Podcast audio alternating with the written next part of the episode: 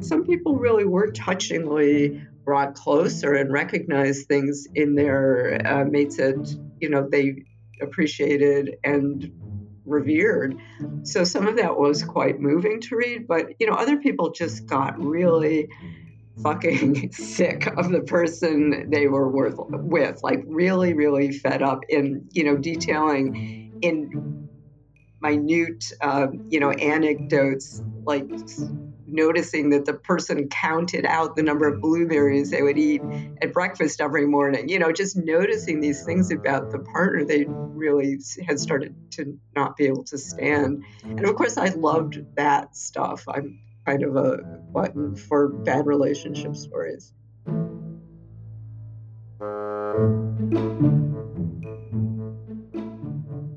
Welcome to the Unspeakable Podcast. I'm your host, Meghan Daum. My guest is author Laura Kipnis. Laura is a revered and, in some circles, worshipped cultural critic and the author of seven books. She's here to talk about her new book, Love in the Time of Contagion A Diagnosis. It is, in some ways, a follow up to a book she published nearly 20 years ago now, Against Love, a Polemic. And in that book, she sought to dissect, in her trademark frisky and counterintuitive style, the very concept of romantic love. We live in sexually interesting times, Laura wrote back then, meaning a culture which manages to be simultaneously hypersexualized and to retain its Puritan underpinnings in precisely equal proportions. Love in the Time of Contagion was born out of the emotional chaos of the pandemic and her own lockdown with her longtime boyfriend. Laura examines how the cracks in interpersonal relationships can mirror the breakdown of political systems, economies, and public trust. And in this conversation, we talk about what she learned from interviewing dozens of people who are locked down with their romantic partners, or in some cases, their soon to be ex romantic partners.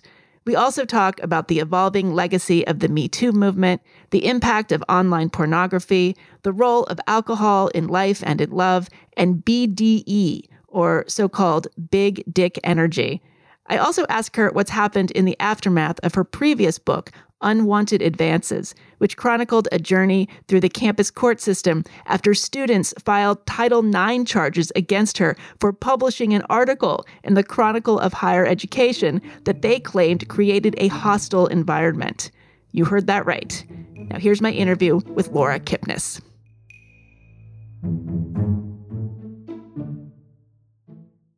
Laura Kipnis, welcome to The Unspeakable. I'm so happy to be here with you. Your new book is Love in the Time of Contagion, a diagnosis. It is, in some ways, a follow up to a book you published a while ago now, back in 2003, a book that is often cited and beloved by many Against Love, a Polemic. Uh, in the years since, you've published, I think, four other books. Uh, did you ever think you'd return to this subject, or did recent global events kind of push you in this direction? No, I didn't really think about returning to it until I was um, forced into domestic cohabitation during the lockdown phase of the pandemic. And I realized I had a lot to say on this subject. And, you know, I was a kind of, um, it was like being embedded with a, a foreign tribe. And I started taking notes on the situation. Um, but you know, I returned to it in a different state in that I this time around am coupled, though in that living apart together mode of coupledom. Whereas when I wrote Against Love almost 20 years ago, I was not in any official way coupled. So that changed the writing situation and obviously the thought process and everything else a lot. So the foreign tribe being your your boyfriend, your your yes. partner. Is that what is that yes. is that your nickname for him? Foreign is that your tribe. kind of little pet name? Oh, thanks, foreign tribe. Yeah. So, what was going on uh, specifically that that drove you to uh, to such madness that you had to start writing another book? Well, you know, one thing just to go back to the other question, the previous one, um, one of the things about writing about love that's so great is there is something that just makes language open up. You know, it kind of lends itself to this I don't know, like flowery, flowing sort of language or a lot of metaphors and analogies. So, you know, I guess in that sense, it's a great subject. But in, you know, the more immediate uh, situation, I mean, one of the things it just was hard not to be aware of was in the context of lockdown and the pandemic, how much coupledom is this like venue and forum for all sorts of neurosis and neurotic acting out and projection and displacement and all of that. So it was just like, you know, day by day, a sort of psychopathology of everyday life or everyday, you know, relationships to draw on. So I probably could have written many volumes more on household neurosis. And did you just sort of start out saying, like, well, I'm going to write a personal essay about what's going on or something like that? Or did you feel that there was a book in this? I did think it could be a book, yes. Um, I wasn't sure exactly what type of book it would be. And, you know, it's a more personal book, I think, or more directly personal than other things I've written because I did feel like you couldn't really write at this remove. And I usually am more comfortable writing at a a kind of, you know, Im- imperial distance from my subjects, or maybe an ironic distance. And well, you're a cultural critic. You you write yes. often with that through through that lens. You're not you're not um, you're not a memoirist by any means. And this well, I have memoirist envy. Oh God, you know, really? Well, you I, you know, I certain memoirs. I mean, you know, you know how much I love your essay about your mother's death, and you know, there's a kind of access to emotions that I think other people have in better, greater quantities than I do. So, you know, there was. Are you saying you're autistic? This is what we talked about uh, in a recent episode. I'm somewhere think, definitely on that spectrum. Okay. Yeah.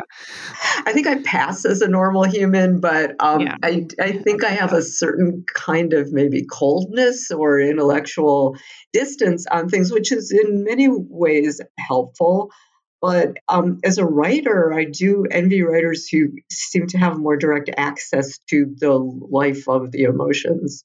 So I did feel like there was, I was uh, kind of opening up this new, uh, what do you call it? Opening a new vein, mining a new vein. Um, yeah, opening it up, bleeding on the page. So all of that. But, you know, it was, those were, it was like interesting to write in this different mode, which was more directly personal. So I, I think we should say in full disclosure that you and I are friends IRL in real life. And uh, I remember talking with you early in the pandemic, and you said you were doing a kind of field work or virtual field work about people's romantic or cohabitating situations in, in quarantine. W- was there like a formal process to that, uh, to the research element, or did you just kind of start poking around on Facebook? H- how did that work? Well, I should add that we became friends when you asked me to write an essay for shell, your book sh- uh, collection, Shallow, Selfish, and Self-Absorbed. selfish, selfish, shallow, and self-absorbed. Sorry. And nothing yes. has changed since then for me anyway, but yeah. Right. Well, and that was actually my only per- previous foray into personal, you know, writing about my personal life directly. So thank you for that opportunity. Well, and now great piece. I can't thank you. Now I can't be stopped.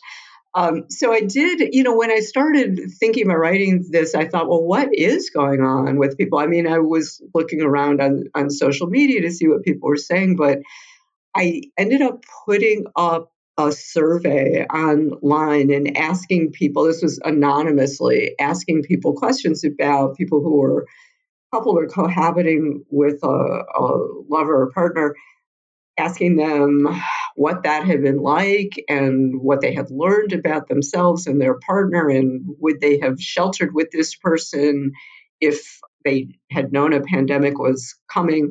And so this was in August of 2020, so maybe six months or so into you know the first wave of, of COVID. And I got about maybe 200 or so responses. And so that did start me out. And the responses were really wonderful because people, a lot of people, you know, had had this time to do nothing but reflect, you know, on their on their lives. And a lot of people just were very eloquent and interesting about what they've been through. And some people had been brought closer to their partner, and other people were on the verge of splitting up or had already split up, you know, but with um, just interesting minutia uh, stories about daily life interspersed. So, so that was kind of the inception. You do cite some statistics, but I think just you know more importantly, like anecdotally, do you get a sense of did, did, did the pandemic make people's relationships worse or or better? I mean, because you know the, the, stereotype is that everybody started hating one another and everyone started drinking and everyone just became a sort of you know worse version of themselves. Um, it, it, how how closely does that hew to what you found? Well, yes. I mean, the answer to every either or question is yes. I, I don't know the large scale answer. You know, there were right uh, like the first few weeks, there were all of these articles online about how, or you know, in print media, um, how relationships were faring. And then when there was uh, the first opening, I think that summer divorce lawyers were saying that there were, you know, they had this deluge of calls about people splitting up. And then later we heard that was, uh, you know, false and people actually were sticking together and it was a reverse trend. So I think no one knows, but everyone is fascinated with that question. And I think it'll be years before really the dust settles on this. So just, you know, on the basis of what I just certain from this survey, I mean, some people really were touchingly brought closer and recognized things in their uh, mates that you know they appreciated and revered. So some of that was quite moving to read, but you know, other people just got really fucking sick of the person they were worth, with, like really, really fed up in you know detailing in minute, uh, you know, anecdotes like noticing that the person counted out the number of blueberries they would eat at breakfast every morning. You know, just noticing these things about the partner they really had started to not be able to stand. And of course, I loved that stuff. I'm kind of a button for bad relationship stories. Well, yeah, because you you talk about um, a couple of examples where you get into kind of intense dialogue with friends of yours, people that you've known for quite a while, who are really confiding in you about their relationships and about their breakups, and so you kind of it's almost like I, I felt like some of these subjects were almost having an emotional affair with you.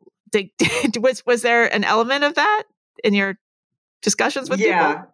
Yes, definitely. And, you know, there was this thing that happened called Zoom. And, you know, I think it really did change how we communicated with people, and particularly in these lockdown circumstances. And if you were in the East, you know, I was in New York for part of that time, it just was, you know, so miserable you couldn't go out. And so you ended up having, or I did anyway, these pretty intense relationships over Zoom. And two of the chapters in the book are based on, um, these Zoom relationships. And one was with um, a former student of mine um, who's black and queer and millennial and was out there dating a storm up and really having kind of a great time during lockdown. And we had lengthy conversations. This is somebody I'd known for maybe six or seven years.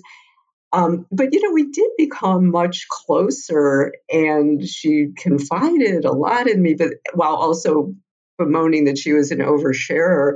But it was this incredible entree into this world of millennials and particularly the way they use social media and digital communication. It's like all of their relationships are triangulated with their devices in, in ways that were kind of fascinating. And also the way their relationships play out in these kind of village uh, almost contexts, you know, because they're putting everything online and then everybody's commenting on and judging um, what they're doing, and people expose each other and you know complain about their mates in these their these secret Instagram accounts called Finsta. You know, so I learned a lot about all that.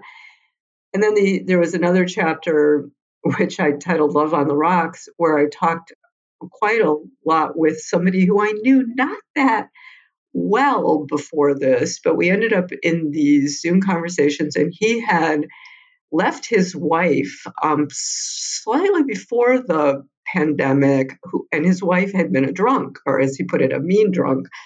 And things had finally come to a head, and now he was single, but he still was in this post breakup kind of mentality.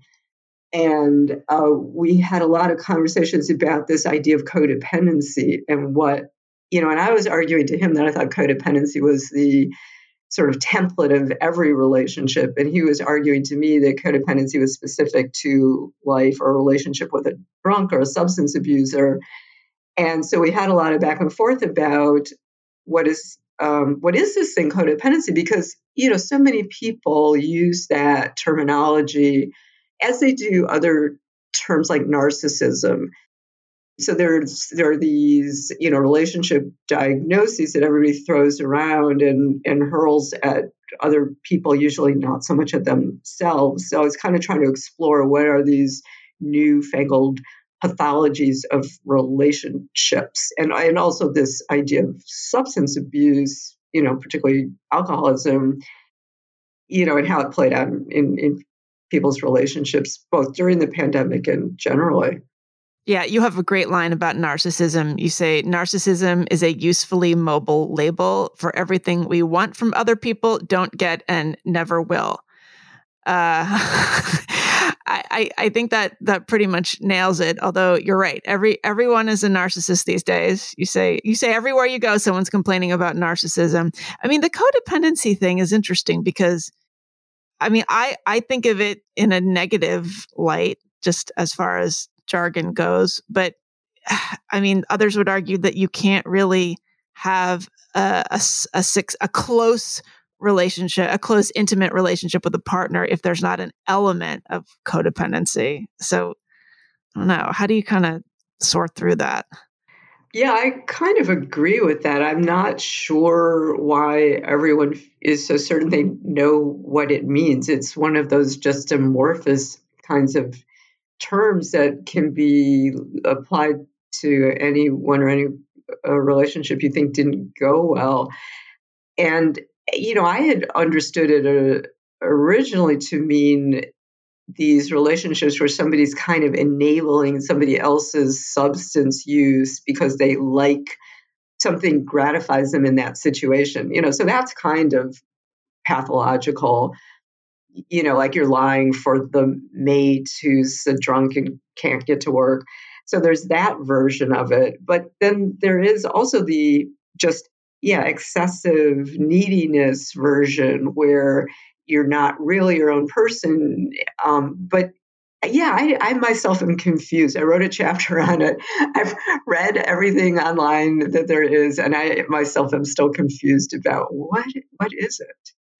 Yeah, you know, you also uh, I was really struck by a an anecdote. You, you said someone in your circle accidentally noticed a work email on her husband's or her partner's computer to sent to it sent sent to a colleague uh, and so she wanted to she was jealous that her that her partner was emailing this person who was like attractive or you know desirable in some accessible way and and she wanted to i guess she wrote what did she do? She she wrote to the person and it was completely batshit, whatever she did. So describe this.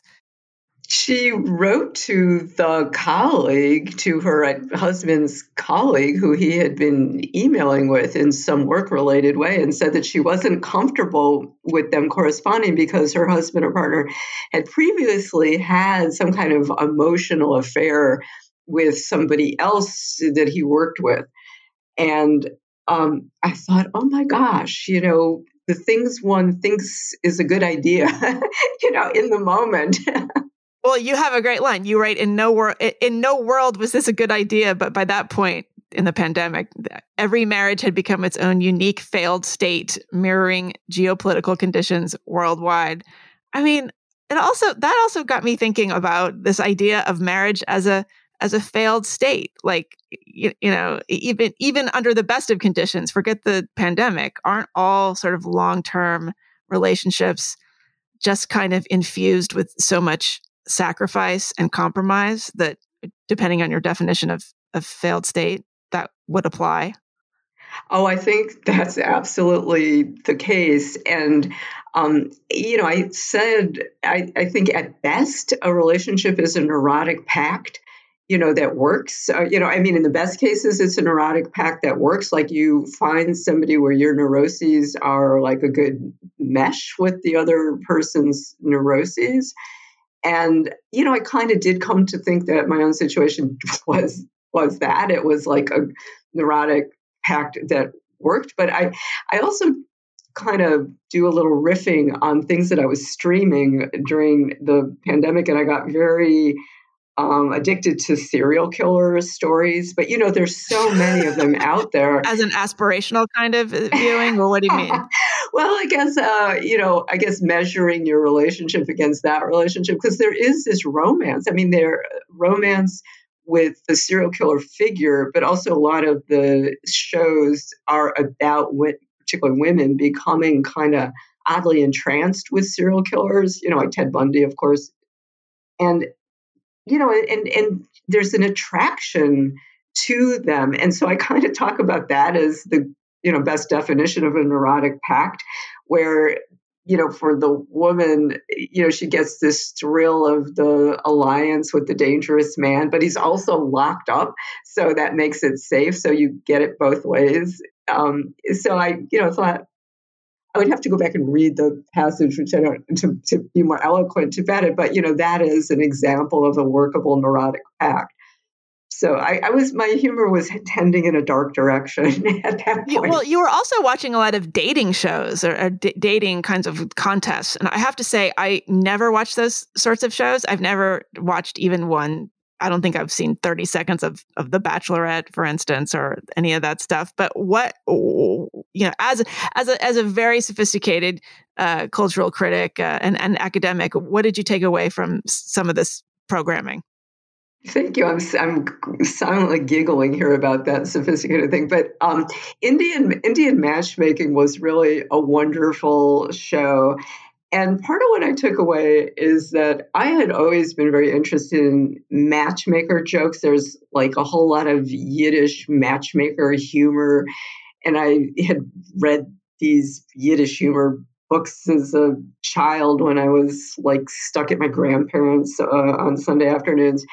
So, you know, Freud and, and the early psychoanalysts have a lot of stuff that's interesting about these matchmaker jokes and the way that the morals of the stories is usually got something to do with accept this person's flaws because you're going to get the flaws anyway eventually in a marriage but so you might as well know the, the flaws that you're um, you know going to end up with from the beginning as opposed to be to be surprised by them so um, the matchmaker joke is this kind of commentary on long term relationships. But the show Indian Matchmaking, which is the global capitalist update on this, was really fascinating because, um, you know, a lot of what it's about is that people both want to. Uh, you know, couple and settle down with somebody, and also they're incredibly ambivalent about it. And usually, that ambivalence takes the form of this pickiness about the traits of the other party. You know, like there's this one. Um, I uh, what's her name? Aparna, I think, uh, is one of the, the characters in the first season. Aparna had a way of finding something wrong with everyone that she was potentially matched with. And, you know, I see that among a lot of people I know, you know, that there's always something wrong or potentially wrong.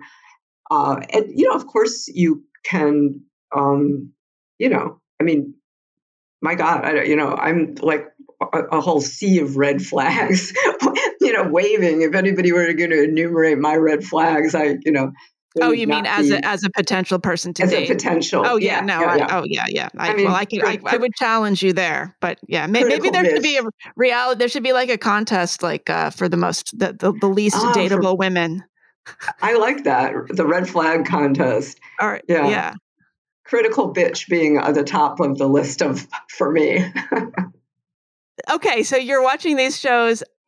Like, you know, you don't actually talk a lot about uh, the world of of dating apps, you know, and and just the sort of tyranny of options that I think really has has changed the equation for not just dating but relationships. I think people they date for I mean this is old news. They they date for longer, they date more people, they they they have a sense of a sort of vast horizon of possibilities and I always thought that that was a ultimately a detriment to actual relationships. Like the, the fewer choices that you are aware of having, I think the better outcome you will have with the person that you choose. And this is the oh, do as I say, true. not as I ever did or would do school of advice.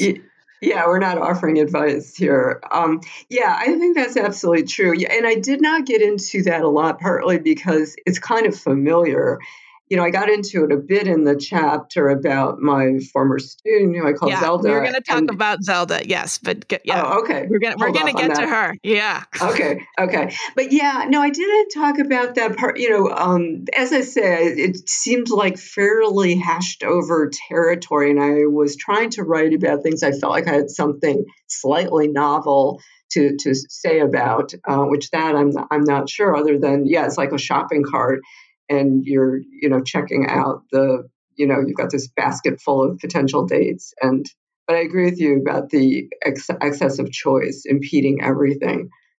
Yeah and i also i you know I, i've said this before i when i was in my 20s and you know thought of myself as a very sophisticated urban person i would like look down on people who coupled up too early in their 20s for instance. People if if people got married in their 20s i just I would think that was like terribly unsophisticated or something. And now uh, most of those people have the best marriages I know.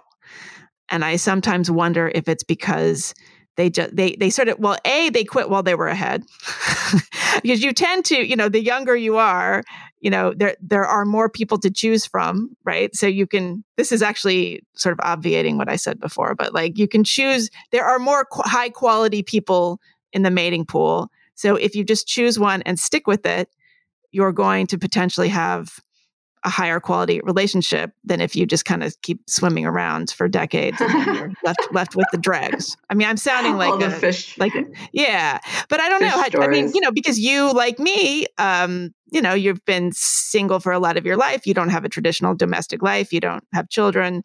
That's what everybody was writing about in my anthology, choosing not to have children. So, I mean, do you ever think about uh, the degree to which you are an outlier um, when it comes to kind of priorities and uh, what you value about your trajectory? Oh, I do think about it a lot and sort of wonder do I have anything to say to the general population? Um, but I will say I did couple. I had you know one of those like I guess Pamela Paul called it a starter marriage. Um, it, it, it, although it wasn't uh, state sanctioned, but I lived with somebody for 12 years, starting in my 20s to oh, okay. you know mm-hmm. late 30s. So, so I guess in a sense that would be the first marriage. Uh, though, like I said, I was kind of anti-status, so didn't seal it uh, officially but so I guess, you know, if I look back right now on my life, it's been um, a couple of very long term relationships and, yes, a patch of singledom in, in between. Uh, so, and I just, yeah, I just never was as allured with the official marriage certificate uh, that that other people were, but I, I also do feel like an outlier, particularly because of the not having children and not having wanted that kind of life. We're going to take a quick break so I can tell you about our sponsor, BetterHelp. Let's face it, we're living in challenging times. If you find yourself feeling sad, anxious, or like something's keeping you from achieving your goals or being happy, you are not alone. The good news is that there's an easy, affordable option for counseling BetterHelp. And as an unspeakable podcast listener, there's also a special offer in it for you.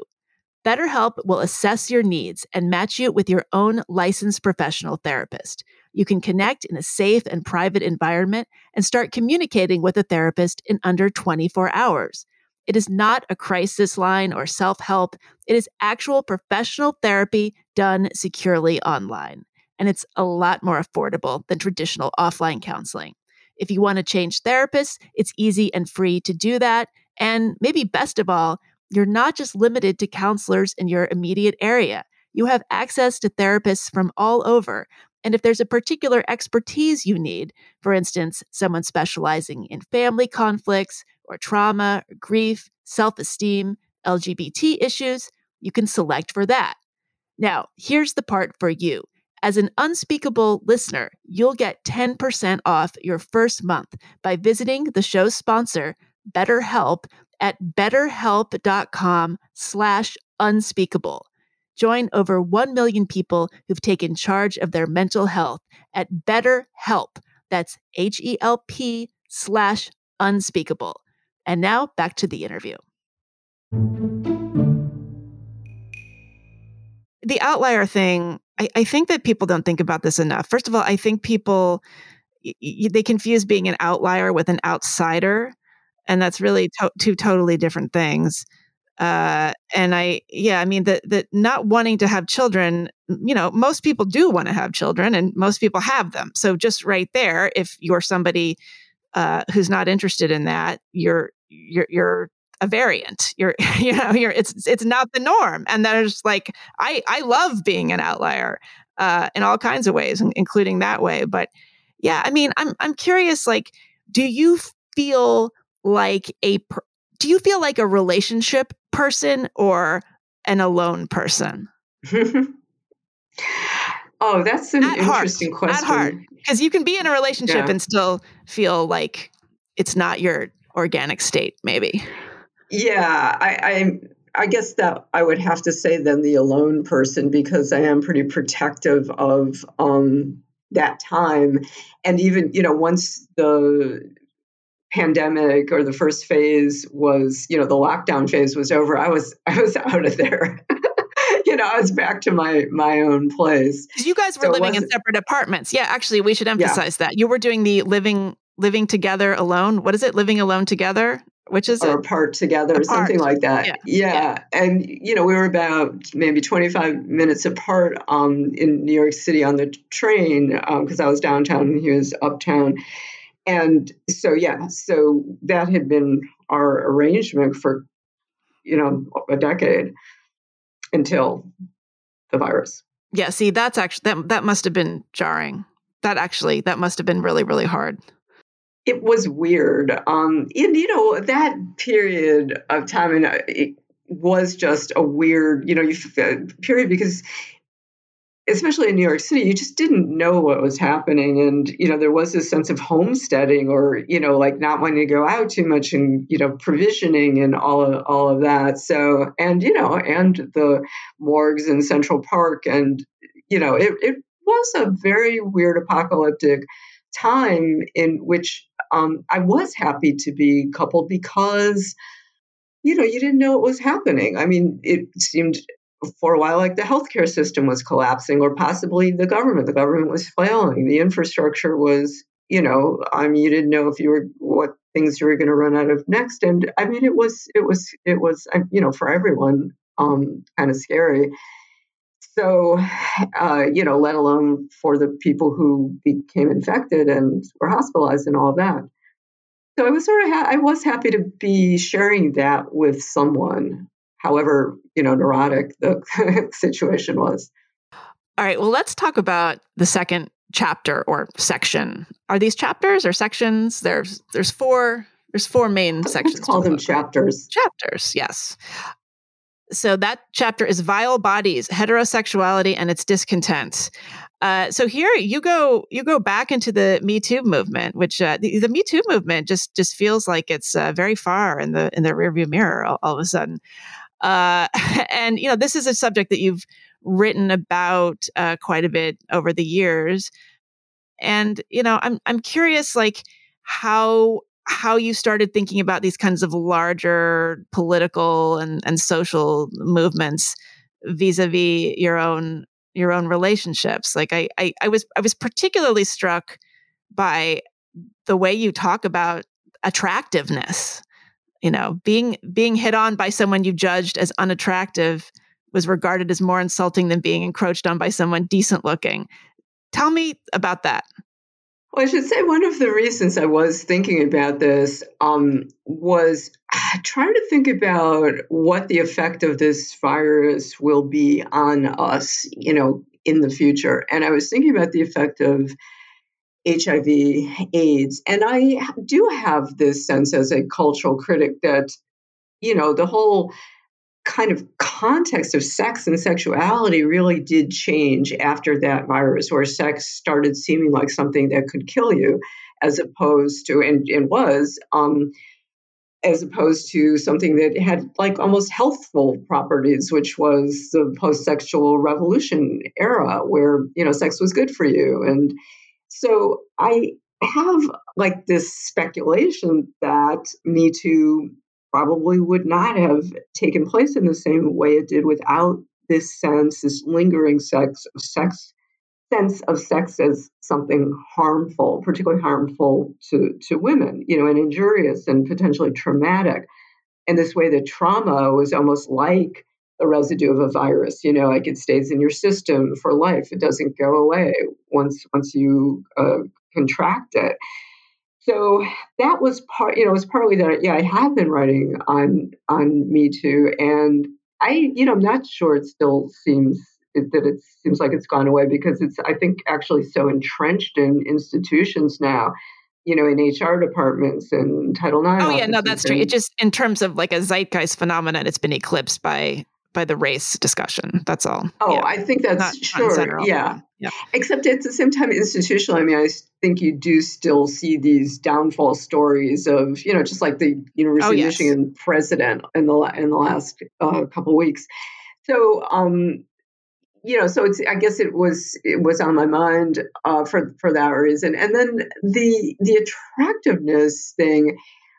It was the conversations that you started having behind the scenes, you know, or off the record with friends in that in those couple of years about these experiences of being hit on or encroached on by men and, and what people would say, women friends would say about that. And I kind of liked the kinds of conversations you'd have where people would like look around to make sure no one else was listening. Yeah, well, those are the you best. Know, like those are the only kinds yeah. of conversations I anyone has with me anymore. So yeah, exactly. Except here, we're in you know full view of of the universe. Oh, I, I, I see you looking around. People are still uh, people are still yeah. look, looking behind them. Yeah. I, yeah, I, I mean, you know, you write, you know, male sexuality itself has been reconfigured as a moral hazard and an existential threat. But that is, I mean, as you point out in that sentence, it's so much more complicated than that. So, like, what were the kinds of things women were saying after they got done making sure no one was overhearing them? well, oh, these are in uh, private conversations. Well, like the story I tell about a friend who, and it was this revelation to me, was talking about having been hit on, she ended up in a limo with a, a movie star who hit on her. And she, you know, I mean, to the point that she had to fight him off physically, but she was kind of laughing about it. And, you know, there was maybe even a slight pride in the story of being hit on by the movie star. Whereas then talking about an editor who we both knew who she said had hit on her and she you know, he was like middle aged and he, I think she described him as like a potato in horn rims, or maybe it was an eggplant, you know, some vegetable. That could be anybody, though. It, I'm trying to anonymize the, yeah. Um, and, you know, she was just so huffy and insulted about it. And I realized it was because he had made this mistake of thinking that he was in her league. And, you know, so it wasn't just that he you know, some kind of mild overture, there was this um, status, you know, discrepancy she felt between them. And so that was wasn't I had always actually, I mean, I was going to say that's an was an insight into how people think about these things, but I had actually always been fascinated by the role that physique and uh, looks, appearance play. I'd written, once written a very long piece about Linda Tripp and all the ugliness jokes about Linda Tripp, and it starts out talking about the way that you know there will never be a socialism of good looks. I mean that there is something I think kind of entrenched about the way we you know talk about looks and the way it is a kind of social status. It's a nat- well, it's a natural hierarchy that you can't do anything about. Yeah, yeah. Although so then would, you could, yeah, you could make the argument that uh, uh, beauty is socially constructed, but I guess only up to a point. You could, you could, you feel free. yeah. Sorry, uh, and Linda Tripp, just uh, in case any any listener doesn't know, is uh, a woman who was um, a key figure in the Monica Lewinsky scandal. Well, the thing with Linda Tripp is she did something like really morally reprehensible, oh, yeah. which was that she betrayed her friend. And then the jokes kind of used her appearance. I mean, it was back to like Grimm's fairy tale because her appearance was seen as kind of on a, like an equivalent or a, a tell about her moral ugliness. Right. It was witch like. Yeah. Well, I mean, and you know, you talk a lot about Harvey Weinstein and just like the grotesqueness of him and what role that played into the whole framing of his legacy. I mean, t- t- talk more about that. I mean, th- he was he was essentially he has a, a, deformity. Does does he not? Like, has that been established? It's been reported. Uh, I, you know, it was established by a reporter in a periodical called Airmail that he has some had some sort of disease of the testicles. I can't remember what it's called, and you know, scarring, and he has to take shots to get erections.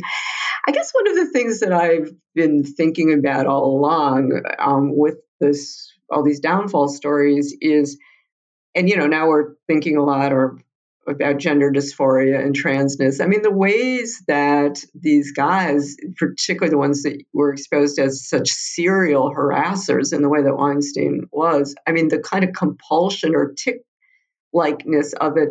But I do wonder if it's, I mean, maybe it's too what banal of a point to call this, you know, that it's about proving one's masculinity. But I mean, that is a kind of like gender dysphoria of its own. You know, this idea that masculinity is something that always has to be proved, proven. And I think femininity, you know, in its classic sense also. I mean, there's an awful lot of work that women do to establish their bona fides, that's how you pronounce that word, you know, as women.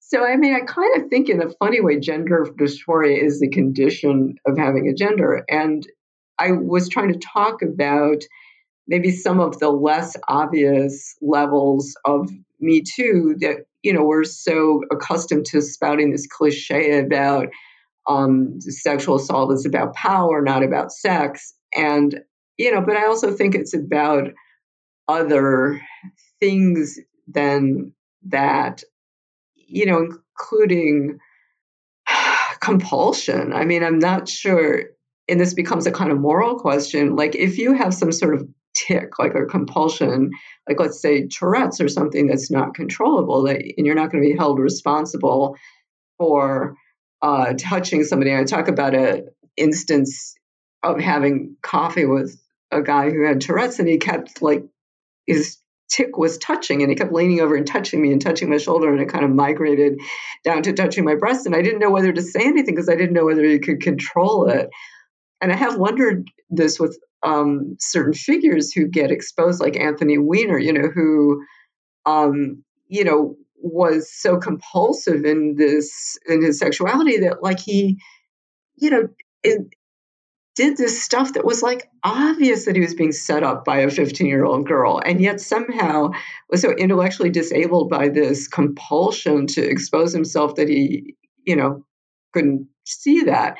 So anyway i'm just interested in the kind of like way in which all of these things um, are played out in these in these scandal stories, downfall stories. Yeah, I mean, and with the Harvey Weinstein thing, I mean, I remember when they released it, there was audio footage that um, was it Asia Argento or it was somebody who had secretly recorded him, right? When they're sitting in a hotel bar. I can't. It was it was an Italian actor. It was a mo- yeah, it was a it model, Ar- and right. Uh, it wasn't it wasn't Argento. It was somebody. Yeah, and and I mean, it was just pathetic. It, he's begging. He's saying, you know, please just come up, please, please, please. I mean, he sounds like a toddler begging his mother for a treat. Like it was, there was nothing. It it it connoted no power whatsoever. um, it was just nothing but pathetic. And I, I found myself really trying to figure out where to place like that kind of moment in the larger context of the power that he wielded. I, I don't really know what I'm saying, but I, I do feel like the, the the patheticness quotient is under examined when it comes to yes. these guys. Like jerking off in a plant is not a power move. You know, Louis exactly. C.K. asking for, you know, if it's okay if he masturbates in front of somebody is ah, it's it's not it's it's weak. It is it is a it is a show of weakness. Ah, yeah, At least absolutely. objectively. I mean, you can't, you know, for the person who is being asked, obviously there's a million dynamics in play. And I I can see how you would feel cornered, but I just feel like there's so much discussion of in the culture about power and it's much more fluid than a, a lot of people seem to be willing to recognize. Yeah, I absolutely agree with that. And then it just becomes a kind of philosophical slash moral question: is how do you talk about agency uh, when what you're also talking about is a is a compulsion? So I I don't know the answer, but um, I do think nobody, you know, because these people were so monstrous and acted so monstrously that nobody wants to ask that question. Yeah. And I mean, again, is is being a sex addict a, a, compulsion? And is it therefore a handicap? It's like it's so hard to right. tell you can protected I mean, by the addict, ADA. it's another one of those uh, terms that has come to mean yeah. nothing. Or a love addict you know? Right. But i should say that i was kind of getting into this partly because i was interested in how contradictory the sphere of heterosexuality has become. And in a way this goes back to some of the the dating issues that we were talking about earlier that you know you've also got this context where women are out there including on apps all the time you know hooking up with men that you don't know and you don't know what their deal is and oftentimes getting into these um, abusive situations because you know there's a lot of bdsm going on there's a lot of role playing and um, abusive kind of things. So on the one hand, in the context of heterosexuality, particularly, you've got women putting themselves in these incredibly kind of risky situations. And I talk about one that played out on Twitter, while at the same time, then kind of maligning male power and taking this political stand against these abusers, people like Harvey Weinstein, while also not being very self protective in these kind of hookup dating situations. And also, there was this thing that I noted going around the internet in, uh, I think it was after Me Too, this thing about big dick energy, BDE, you know, that played out, where there's this kind of weird reverence for this old style masculinity, but it wasn't really exactly supposed to be about masculinity, yet it also was about, you know, big dicks as an emblem of something. And so just all these contradictory strands of playing out in in the public. So I was trying to put these all together in the same, I don't know what essay, like chapter. Yeah. I mean, do you think the I mean the, the sort of like shallow pop culture analysis would be that the big dick energy phenomenon is a reaction to the sort of emo uh, era and kind of men being sort of emasculated by the culture or trying to be more like women. You know, I mean, we sort of had a version of this uh, in in the '90s. The kind of uh, cowboys are my weakness. Uh, you know, the sort of urban woman uh, being seduced by the the the the, the rangy, uh, rough around the edges. you know, steel worker or cowboy or cop or whatever it is. I mean, yeah. And, and you know this conflicted position that women are in particularly women who have some kind of political consciousness that on the one hand you know uh, your one is you know meant to be against male power while at the same time a lot of women find male power kind of hot and you know I go back to the kissinger uh, statement about power as the greatest aphrodisiac and you know, I don't think that's not still true. Sorry, that might have been too many double or triple neg- negatives.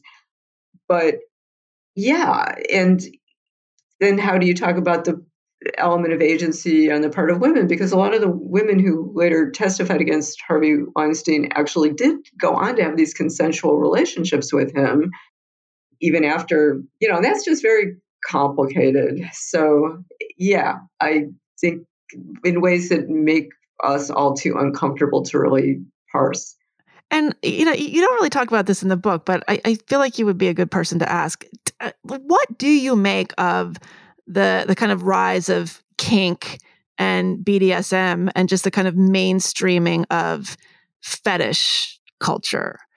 It's it seems generational. Uh, at least at least being out in the open about it feels like a generational phenomenon. I yeah.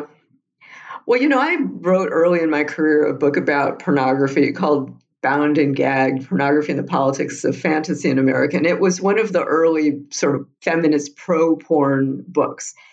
But this was before the internet, and I was talking about these all these varieties of porn that were kind of counter dominant culture, con- counter dominant erotics and aesthetics like fat porn or trans porn. And you know, I thought it was very interesting and kind of counter, I don't know, hegemonic or something. You know, I was interested in it politically. And then I think, I think once porn got taken over by the internet, you know, it just did become, I don't know, not something, I don't, I'm hesitant here because I don't want to sound like some cultural conservative or old fogey. But I mean, I think obviously. well, it wasn't professional anymore. Let's just, you know, it was like it was just there was too much of it's kind of like it's crowdsourced.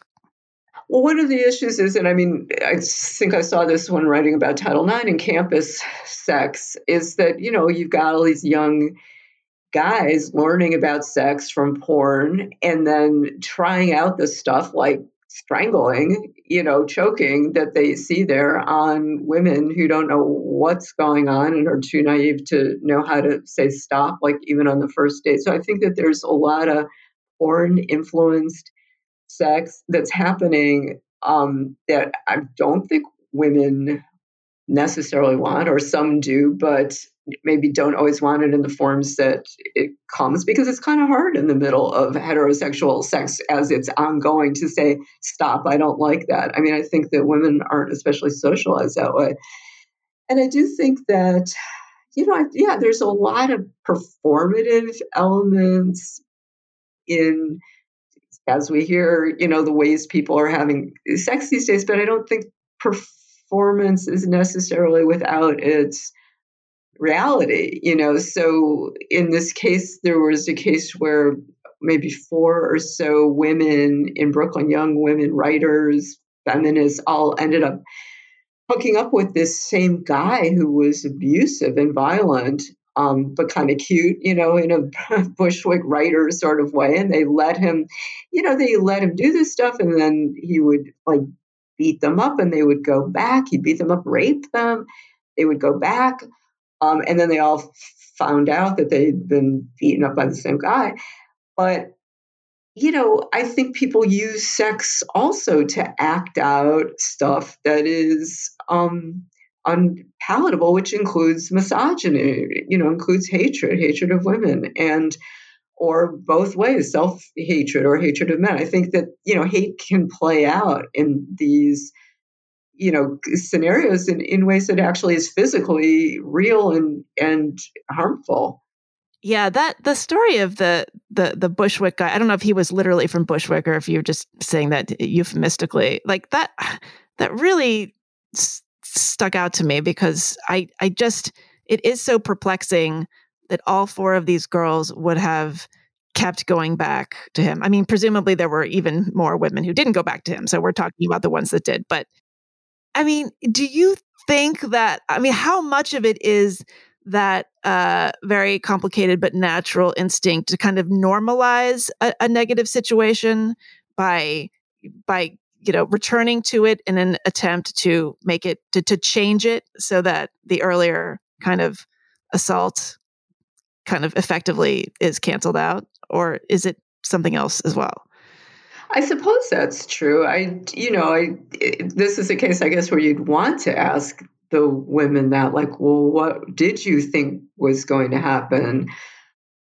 I think there is this idea that, you know, and it's this way that kind of like feminism and pro sex kind of sexiness, hotness all got conflated with this idea that being game, you know, kind of being up for anything, including rough sex, like rough sex became a kind of fashionable thing. And I think there may be this idea that if you say no to that, you're, you know, somehow square or whatever the current or even or even know, somehow not um not not sort of inclusive or not sort of moral i mean the good giving and game was that a Dan Savage uh, ism? Or I can't remember where that came from. GG and G, good giving and game. So it's interesting because it's putting game, being up for anything, in the same category as being good and giving. Yeah, yeah.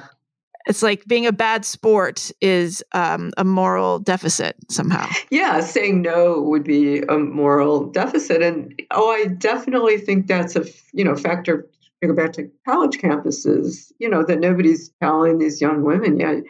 Well, I don't know if nobody's telling them, but it's difficult for them to object, particularly, you know, or even when something just doesn't feel good. And honestly, I don't know how being punched in the face feels good. We're going to pause here for a short message from me. Are you appreciating this conversation and wishing there were more like it out there? Well, there are lots more right here, almost 70 of them by now. I do this show every week, and I pretty much do it all by myself. That is why, as much as I'm loath to ask for help, people who know me know this, I am offering this gentle reminder that if you value honest, thoughtful, nuanced conversations with all kinds of people novelists, scientists, philosophers, comedians, journalists, sometimes even just regular folks with something interesting to say I hope you'll consider supporting the show in any way you can. One way to do this is by joining our Patreon community at patreon.com slash the unspeakable. You can join for as little as $5 a month.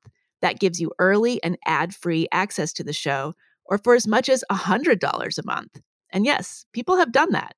There are lots of perks at every level, including if you join at the $10 a month tier or higher, the chance to join our bi weekly hangout where we, and that includes me, get together on Zoom to talk about a recent specific episode of the show.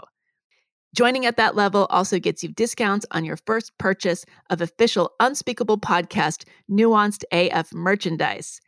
If Patreon is not your thing, you can also make a one time donation in any amount by going to the podcast's webpage at theunspeakablepodcast.com and clicking the donation button. This podcast is a one woman enterprise. I'm not affiliated with any institution, media company, secret investment cabal, or anything like that. I do it because I love it. And if you love it, or even like it, I hope you'll consider supporting it in any way that makes sense for you. Leaving a positive rating or review wherever you get your podcasts is a big help, actually. And telling people about the podcast, sharing it with friends, just spreading the word actually means more to me than anything. So thank you for listening to the show, for making the unspeakable worth speaking. And with that, back to the interview. Okay, but let's actually talk about Zelda. Um, she comes in the chapter called Love and Chaos. This this chapter was riveting, but also just made me made me dizzy. It's it's about this uh, woman. She's a young woman. She's she's black. She's queer. I'm not exactly sure how old she is. Uh, you say she's a, a, millennial. She's certainly a very young millennial. It sounds like late twenties. She's maybe twenty seven or so. Okay, so yeah, so she's she's a, a young millennial. She this is interesting because she's dealing with women, right? She's not. Does mm-hmm. she sleep with any men? I don't think in, in any part of this, but it's still a, a complete. hers, yeah, she did That's sleep with a male okay. friend but th- this makes it no this makes it no easier. Uh, eliminating men from this equation really, uh, you know, doesn't that doesn't do much to to help her out. I mean, what would you tell, tell us more about her? Okay. Well, I was fascinated, and I really liked what you said before about you know these these chapters or, or the conversations became kind of like relationships because I did sort of love talking to her. She's so funny and astute and shrewd and this great sociologist. She is incredibly observant and always making these connections between her own life and these larger sort of social uh, issues and pictures and stuff. But when she started talking, and this started out as a casual conversation, and I was like, she's, you know, starting to talk about particularly in her case, all these old girlfriends are people that she'd had these sort of serial, slightly monogamous relationships with in these ongoing ways. Like they kept returning. That's like, always been a lesbian was, thing, though, right? Lesbians always that. that's cliche. They've lesbians yeah. always stay friends with their lovers, so that's like so. Big... There's always it was always like a new drama. So there was now they were returning and they were making a lot of drama. And she herself is this kind of low drama person, and I was like, wow, this is an exhausting kind of life that you're having, but also mm-hmm. fascinating. And she was very funny about it. But it was everybody was kind of constantly stirring up drama, usually using some kind of thing like Twitter. Like, so somebody would post a picture on Twitter, and then somebody else would get outraged because like Zelda had been dating this person but a month ago and so how could she have now got this new girlfriend a month later and you know but so I was kind of surprised at how much people were willing to play these dramas out in public that made them seem like needy and uncool. So there was a whole different emotional economy. Whereas I think for my generation, there was this idea playing it cool was, you know, made you more uh, desirable. And in hers, it seems like making a scene makes you more desirable. So there were, you know, just this constant way that, you know, as I said, people are using all the digital stuff you could find to, to, to create these these dramas. And were they having um, in person arguments as well, or was most of it taking place through screens? Both, because one of the relationships she had with somebody who was kind of dysfunctional herself, but also charismatic and alluring. So that person who I call Heather, um, would be like in the same room with Zelda, like tweeting about how lonely and alone she was. And, and Zelda would be there, like saying, Hey, I'm right here, you know, asking if you're okay. But it seemed like the attention that the girlfriend got from Twitter was more meaningful to her than the attention from somebody in the same room. Oh my gosh. See, okay, as a person of a certain age, do you hear that and just sort of roll your eyes or do you feel sad? Like, what's your kind of visceral reaction? I do. I kind of feel a bit, I don't know, fatalistic, nihilistic about the role of technology. And I talk about her relationships and then I kind of pull back and talk about surveillance technologies and the ways that is the medium of all of our lives and how, like, when I first went through one of those full body scanners in the airport, you know, you're like outraged about it. And then it starts seeming just like normal. And, you know, all of our lives, we're under constant surveillance from all sides, you know, from these tracking devices we carry that, you know, we also make phone calls on.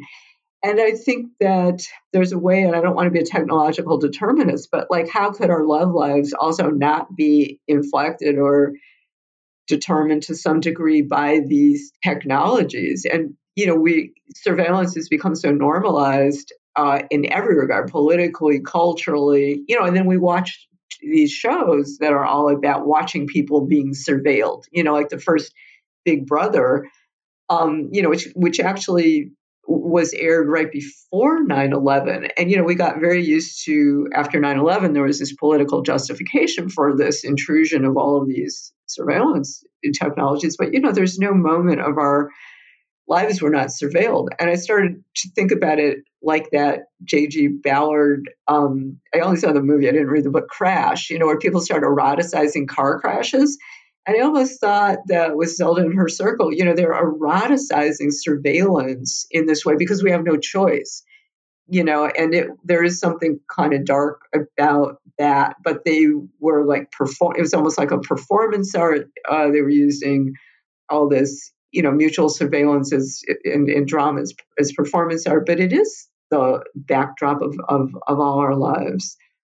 Like the world itself is a peeping tom oh, that's very nice. Oh, I have to steal that. Okay. Thank you. you. you. can, yeah, just came to mind. Yeah. And I mean, the other thing about Zelda and her, her friends, it, you know, it's, these are mostly women doing this. Did you get the sense that they're, if they're, because it's really this kind of like hot mess like it's like women being really, really sort of performing emotion creating creating drama you know and one of the things that uh you know people I, I guess there was this kind of like meme going around or trope where like a lot of men in dating apps or something they would say like no drama. They're looking for a relationship with no drama and they want a woman with no drama and i remember reading some kind of like jezebel type of piece or I, you know saying like it's saying that you want no drama is a form of misogyny because women are inherently drama creators oh, that's interesting. Well, there's this character, you know, because I kind of got to know this cast of characters from her world who's a guy who I call George. And uh, he reminded me of some figure like in an Iris Murdoch novel, like the troublemaker or the the person who comes to town and like stirs everything up. Because George would always be sending Zelda stuff that he'd seen online that was like about her, like subtweets from an old girlfriend that were about her. So George was there making mischief.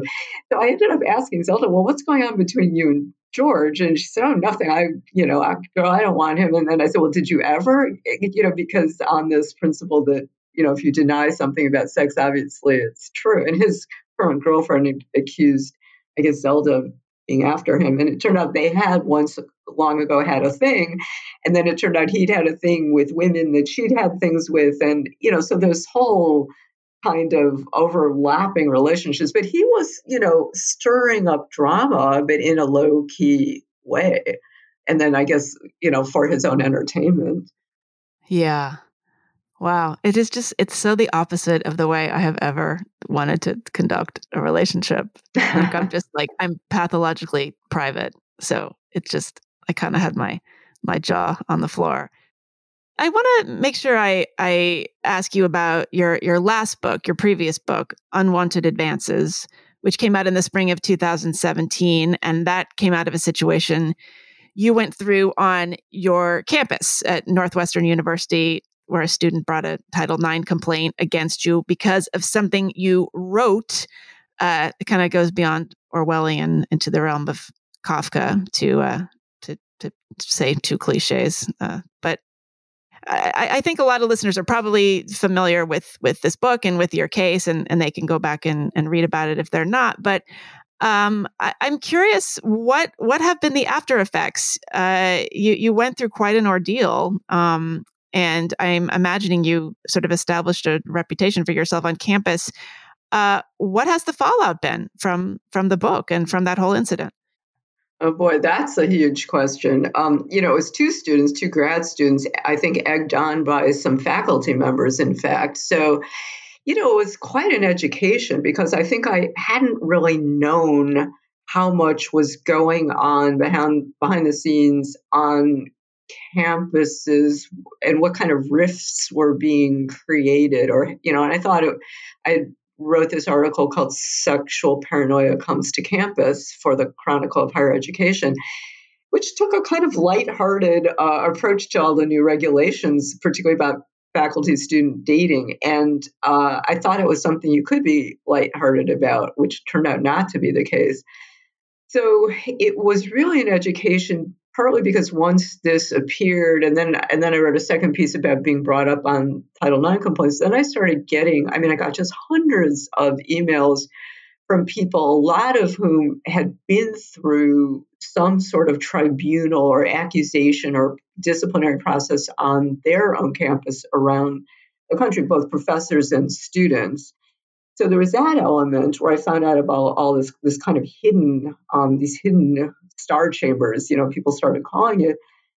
But also, I guess I got caught up a bit in the whole free speech uh, debates, and I'm still honestly kind of confused by all that. I mean, I became a little bit of a um, seen as some kind of spokesmodel for for free speech on campus, and I'm I ended up having to really think a lot about: Am I a free speech absolutist? Do I you know, because I pe- people wanted me to kind of sign on for for that uh, political position, and so I still am like go back and forth on a lot of these issues. But so the you know personally the aftermath of it was that it was an education, and also I felt like I was walking through these various political minefields, uh, partly because I think you know I consider myself a left wing feminist, and people on the right uh, were trying to take me up and, and, and take up this uh, cause and use it to, to bash the left.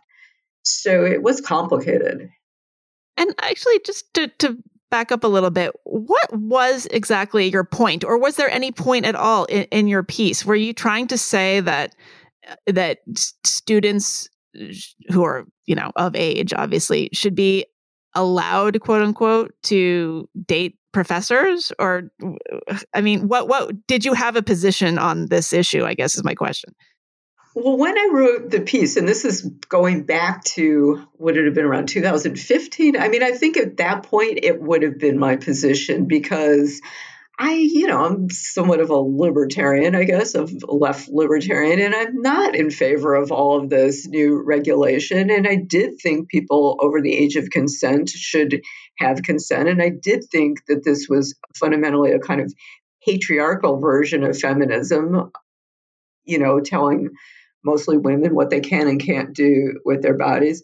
I mean, at this point, it's something I suppose I've had to rethink. I do not think at this point in time, I think any professor who thinks they can have a relationship with a student is is basically out of their mind. And i you know i would not advise it. I you know as far as the regulations i'm kind of agnostic but i did find out a lot more about abuses of those situations than i knew and that was not happy um, but I also found out an awful lot about accusations and the culture of accusation on campus that I think is so overblown. And, you know, people bringing charges against people for eye contact they didn't like and that, that sort of thing. So, partly this upswing in regulation has just meant an upswing in accusation and prosecution and people secretly losing their jobs or students being, you know, kicked out of schools and it's it's ugly and I, and it's also all done behind the scenes and people don't know about it. But yeah when i wrote the piece i was more freewheeling and thought um, you know people who are over the age of consent should be allowed to consent to what they want as long as they're obviously not in a situation where somebody has institutional power over them. And but those regulations were o- already in place and always had been but doesn't a professor, by definition, have institutional power over a student? Well, that is what gets said. And, you know, it depends on the context. I mean, one of the cases I wrote about was a professor in uh, one department who'd gone out with a student who was in another, not just department, but school. He actually had no institutional power over her other than that he was older and more successful. So you know, this is where I think the whole rubric of power has become a little dumbed down. And, you know, Foucault, who Michel Foucault, who's talked about a lot in this context, you know, always insisted that power was not just top down. And there's this cliche now in, on campus or the way people talk about power that it's only a top down thing. And one of the things I was trying to talk about was all the power that, you know, people like, for example, students have on campus. I mean, it's far easier now for a student to get a. I, I said this and it was controversial. I probably shouldn't repeat it, but you know, students wield a lot of power as consumers, as accusers. So people without institutional power also have power. And that's partly what you see now is the ways that people have learned to leverage the quote unquote powers of the weak, let's say, or leverage institutional accusation, the machinery to bring down people, you know, of supposedly um, more power. Yeah, no, I think that makes sense in a in, in the sort of macro. I just I always, you know, having been a student, having been a faculty member, I'm always just sort of perplexed as to you know, why somebody is so why a professor for instance would be so desperate to date a student that he or she couldn't just wait till that student graduated or like if it was true love maybe the student can transfer. I don't know. It just it doesn't i i i never sort of this there always seems to be this kind of uh, it, it always seems to be playing out in this register where like it, it's so intense this person just can't help themselves even though they're really not going to leave their wife and it's just like as if i think that there is a kind of uh, prototype of a of a professor who really sees it and i'm going to say he as his duty to play the play the role of of male professor to the hilt and that would mean hitting on students and having affairs and uh, yeah. having it having it always yeah. Yeah. No i don't disagree that there's this gendered aspect of it although i know plenty of women professors that have dated students. Um, but you know just by the way, one of the things I learned is you can get brought up on charges for dating a former student who has actually graduated. Uh, so, you know, the regulations, and this is partly what I'm against, I mean, these regulations can be applied anywhere and everywhere, and including in a situation like that, that you're taking advantage, you know, supposedly um, because there once was this institutional power oh, relation. Oh wow. Yeah, well that's crazy. I mean because how many couples do you know where the they met because somebody was somebody's professor? I For mean sure. tons. I know tons of couples like that, especially of a certain yeah, well, that's, generation. Yeah. Yeah, that's how I started the essay. It was like you can't throw a stone on most campuses without hitting you know such a couple and uh, one of those people now deemed you know that that was an exploitative relationship I would never um, see a student in my office with the door closed. And they always want to close the door. That's the thing. They come in there. They, by definition, they they want to talk to you about the thing that they can't talk about in class. I mean, that's a whole other subject. If you're teaching writing, they're they're constantly afraid of their classmates. But they come in and they want to shut the door and sometimes cry. And it's like you got to kind of surreptitiously get up and open the door again. well, you know, that is the thing that there are these intimacies that happen in those situations. And, you know, you were saying before, like, well, can't we be disciplined enough to wait till the student graduates? But, you know, I, I think that, you know, there, there are these intimacies. And I mean, people are not perfectly, what's the word, disciplined always in these, in these circumstances. So I guess I have some sympathy for the more, what would you say, kind of er, errant kinds of desires and, you know, whatever. Yes, errant, ambient. Yes, all those things. well, getting back to uh, Love in the Time of Contagion, um, I just want to wrap up by by talking about your your last section. You have a coda. It's called Antibodies, and it's a list of sort of brief uh, testimonials from people, presumably who you surveyed or, or you spoke with. Um, you know, they're just sort of they, they, read like little little confessions. So, t- tell me uh, which of those uh, sort of ha- have stayed with you, and and how you decided to put this section in as your conclusion. Well, that was, yeah, they were all answers from the anonymous survey. And, you know, it was not too systematic. I put in the ones that I found you know, entrancing in a way, you know, that there were these little glimpses, you know, they were kind of like found poetry, um, little glimpses into people's lives. And I, I just was, I might have said this before, kind of moved about how people had been kind of forced to really ponder in this much larger ex- existential kind of way what does it mean to love or be with a person? You know and at the same time there were a lot of people that were being driven nuts by the person that they were uh, you know forced to be with or shelter with and, and had had enough of them. But it was about what it was like to be intimate and um, exchange your being with this other person in this like global extinction event, you know, where everything was uncertain. So I, I was really grateful. I, I, you know, as I said, I did this as an anonymous survey, but I kind of wish that I could have written back to these people and said thank you or asked them more questions. So it was a bit trying to, um, yeah, crowdsource, but also talk about like here's this collective um, and we've collectively been through this experience that is you know world changing and historic and epic and but it also takes place in these minute personal intimate domestic ways I hate that the TV is never off, that we only watch the shows that he likes. And so I escape to my phone, and he hates that. Uh, th- there's another one. He hates that I bring up the fact that women leaders are doing a better job navigating COVID and understanding the dangers. So you know, there's there's a you know goes from the sort of quotidian to the uh, sort of existentially profound, I suppose.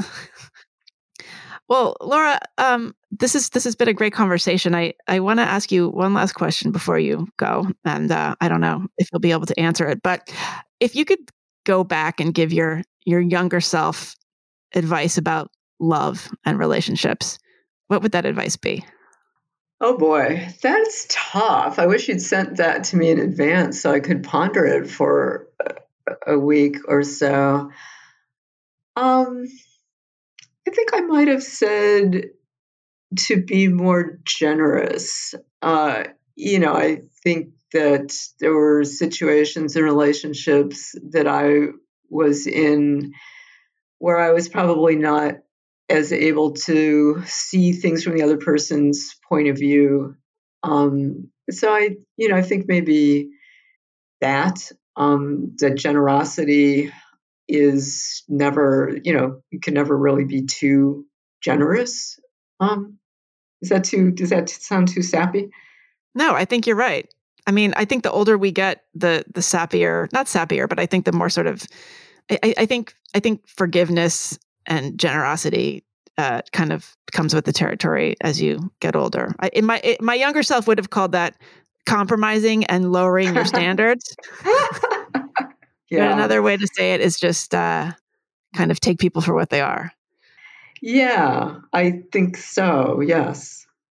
And uh, but that's that's one of the hardest things to do in life. So, um, well, anyway, Laura, um, congratulations on the book. I just want to say also, it's exquisitely written. Just the prose is dazzling, and it's a delight to read. So, just on a on a on a level of prose, um, it's it's really uh, magnificent. So, congratulations. Oh, that means a lot coming from you, who is a great writer. So, thank you. Well, um, all right. Well, thanks for uh, being on the podcast, and uh, to be continued. I hope. That was my interview with Laura Kipnis. She is a cultural critic and essayist and the author of the brand new Love in the Time of Contagion, a diagnosis. You've been listening to the Unspeakable podcast. If you'd like to support the show, there are several ways to do so. The first is to join the Patreon at patreon.com slash the unspeakable, where joining at any level gets you early, ad-free access to the podcast, and joining at higher levels can get you other things too, like 10% off your first purchase of official Unspeakable Podcast Nuanced AF merchandise. If you act fast, you can probably get some merch in time for Valentine's Day. What better gift for your critical thinking honey than a nuanced AF hat, mug, shirt, sticker, or if you're not all that committed, magnet? You can also make a one time donation to the show, if Patreon is not your thing, by going to the show's website, theunspeakablepodcast.com, and clicking the donate button. Also, last but definitely not least, uh, the paperback edition of my most recent book, The Problem with Everything My Journey Through the New Culture Wars, is finally coming out February 22nd. The book includes a new foreword uh, with some reflections on what's happened in the, uh, yes, just over two years since the book first came out. Starting right now, the next 20 people to join the Patreon at the $20 a month level or higher will be eligible and actually just get. You will not just be eligible, but you will receive, if you want, a personal signed copy of this new edition of The Problem with Everything. That's right. I will sign it for you or for anyone you want and send it to you myself. So again, you can go to patreon.com slash the unspeakable and join our growing community of listeners. That's it for now. I'll be back next week with another super nuanced guest. Thanks for listening. See you next time.